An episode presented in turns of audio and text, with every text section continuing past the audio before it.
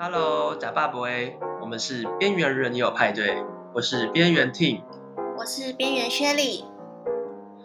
我们在每天中午黄金休息一小时时间，给你十分钟最新最夯的行销时事。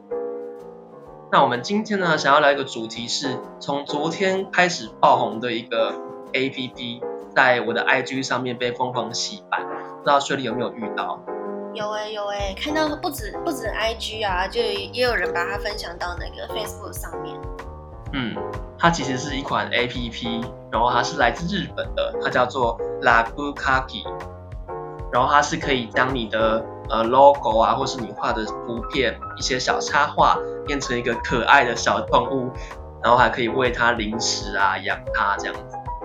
嗯，看到的时候就就想说，哎，怎么那么多人在玩？我就想说，哎，那就来下载一下好了。结果它居然是要钱的，发现它居然要三十三块钱。不过我相信它应该很值得。为什么你会觉得很值得？因为它就可以让你画，它是一个，它不是只是打游戏而已，它是可以让你有创造力的。嗯，那你可以自己画一个东西，然后让让那个东西火起来。那每一次都会有不一样的惊喜。呃，我就有看到我一些朋友，他们只是会画画，然后是把他们自己创造的一些小人物，或是把他们自己喜欢的贴图变成一个就真的活过来的小动物这样子。其实像这种这个技术叫做 AR 嘛，就是把呃虚拟的东西融合到你的呃现实的生活当中。其实最早就是被那个 Google Glass 拿来应用，就是 Google 眼镜，虽然它现在已经停产了，它当时呢就是呃像是有一些。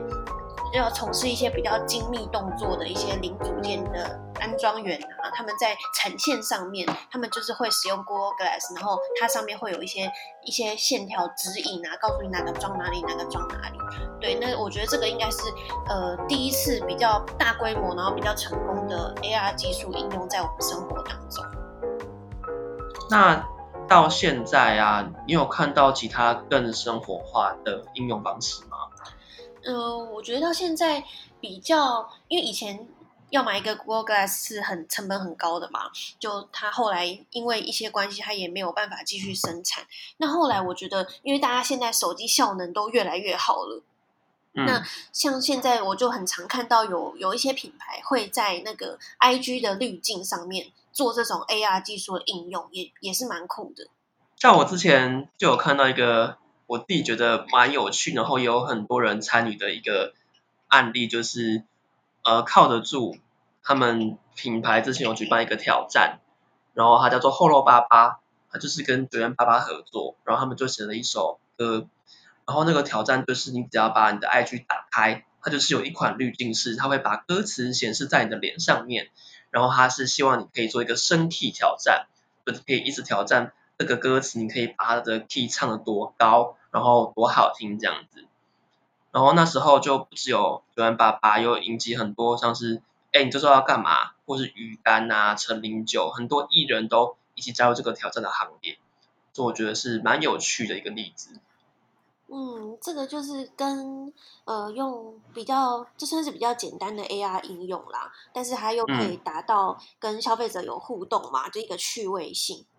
对啊，不过其实我觉得 AR 它一开始的的呃发起，它是比较用在比较专业的实用性上嘛，那后来才越来越往娱乐方面走。但嗯呃，最近其实也看到有一些品牌，他们也是。继续在把 AR 用在呃比较实用的呃功能上，比方说，我就看到有一个家具的品牌，像一般我们买家具，它不太可能在线上买嘛，对不对？除非就是你要走到现场，或者你要翻它的行路，那你才会看说，哎，它这个大小多大啊，适不适合你们家这样子。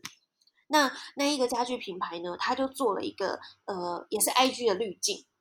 那它可以，你就瞄准你们家的某一个可能要放沙发的那个角落，然后你就瞄准那边，那就把它就可以把你的想要的那个沙发把它放进去。那放进去之后，它还可以换颜色，还可以换角度，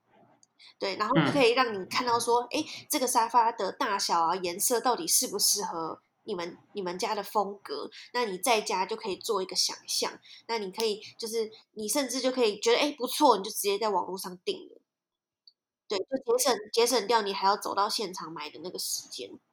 那所以讲到虚实整合啊，我觉得我们一开始讲的那个 Rakugaki 就是一个很棒的例子嘛，因为它就是可以把你的小插画，呃，活生生的在你眼前呈现出来，这是一个很趣味性的一个功能，但它又可以结合到很多你可能如果你是开公司或是品牌的话，可以把你的品牌的 logo 就是也是呃让它活起来这样子，所以也是一个可以跟商业结合的一个功能。那就是一个趣味性跟呃实用性，我觉得都蛮好的一款产品。那 Lakugaki 这个公司，就是他们到底在干嘛？就除了做这种奇怪的 App 之外，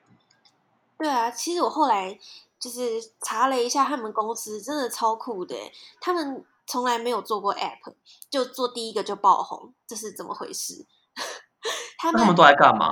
他们是一间来自日本的呃创意公司，叫做 Whatever，就是很有没有很那个很很 chill，就是 Whatever 这样，对啊。那他们其实在，在呃最近这个这个 app 之前的最近结束的一个专案，是他们在美国的一个群众募资平台，也是世界最大的募资平台，叫做 Kickstarter。我不知道大家有没有听过。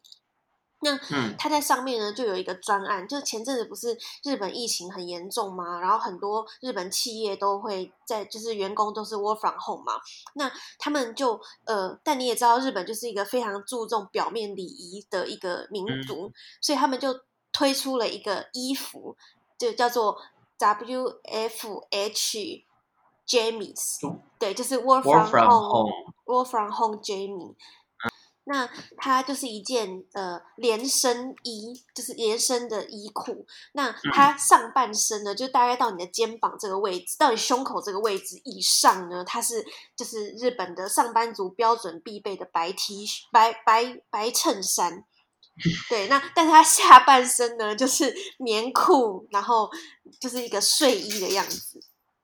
那我觉得听起来很适合你耶，没 错，根本一直接命中我。可惜我现在才注意到他这个专案，不然我当时就买下去了。对，他就是让你直接一秒从床上坐起来，就可以打开视讯镜头。那你的老板啊、同事们就看到你是一个已经正经八百，就穿好穿好正装的样子。那它不止男生的版本哦，嗯，然后也有女生的版本，嗯、女生的就是那种，就是呃，也是就是上班族的 T 恤，不是上班族的衬衫这样。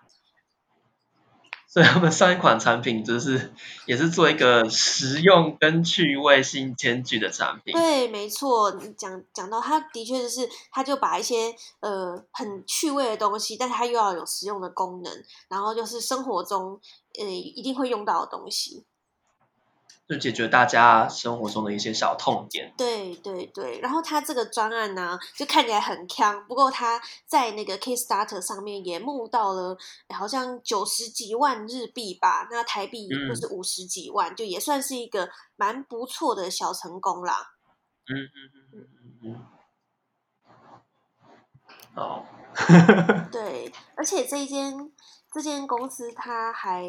他。在台湾，你其实有办公室。然后他去年的时候，哎，听你说他跟台在台湾举办那个叫那个活动叫什么？我后来发现他好像就是我们是一个台湾设计周，是不是？对，台湾设计周，然后有邀请 Whatever 他们的 CEO 来台湾设计周里面当讲者，分享他们公司可能产出这些产品的心路历程吧。嗯哼。对，感觉是一个很很很酷的公司，就有点让人家期待说，哎，他接下来又会推出什么，就是很强的产品。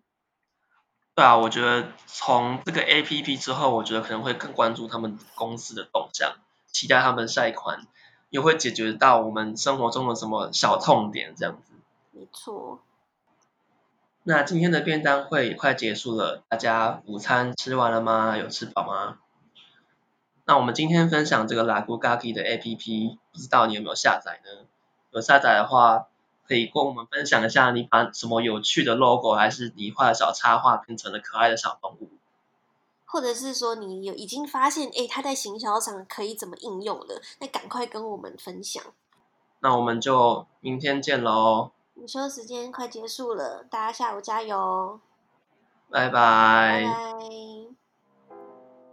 题外话，就我们昨天呢、啊，呃，我昨天就把我们的这个日更的计划，就把它分享到我有一个赖的社团，叫做 Podcast 听什么，那就也想一一部分是想取暖一下啦，不知道有谁也有在做日更。那其实我们现在才进行到大概今天是第五集嘛，第五天，嗯，然后就觉得压力超级大的，就每天都在想说到底要分享什么词，要找很多资料，然后我们还要在想说，哎，这个东西跟行销可以有什么样的 insight 分享给大家？那我就把它分享到这个 Pocket 听什么这个赖的赖的社群。这个呃群组吧，因为它算是一个社团，那就有一些呃，不管是前辈也好，或者是它里面有一些听众，那大家真的都是会很认很热心的帮我们听，然后呃，我这边想要感谢一下那个科技酷宅的林小旭，然后还有确定是听众还是有在做频道的 Michelle，然后还有 Awesome Monkey。的妈妈，咪的 位友，那他在里面就是呃，都给我很多的呃很多的鼓励，那也就是告诉我们说，哎，我们的主题其实是蛮有趣的，然后时间短短的就可以让大家吸收到新知，就真的让我觉得昨天睡觉前都是含笑入睡，在这边心暖暖，对，心暖暖的，谢谢你们，谢谢，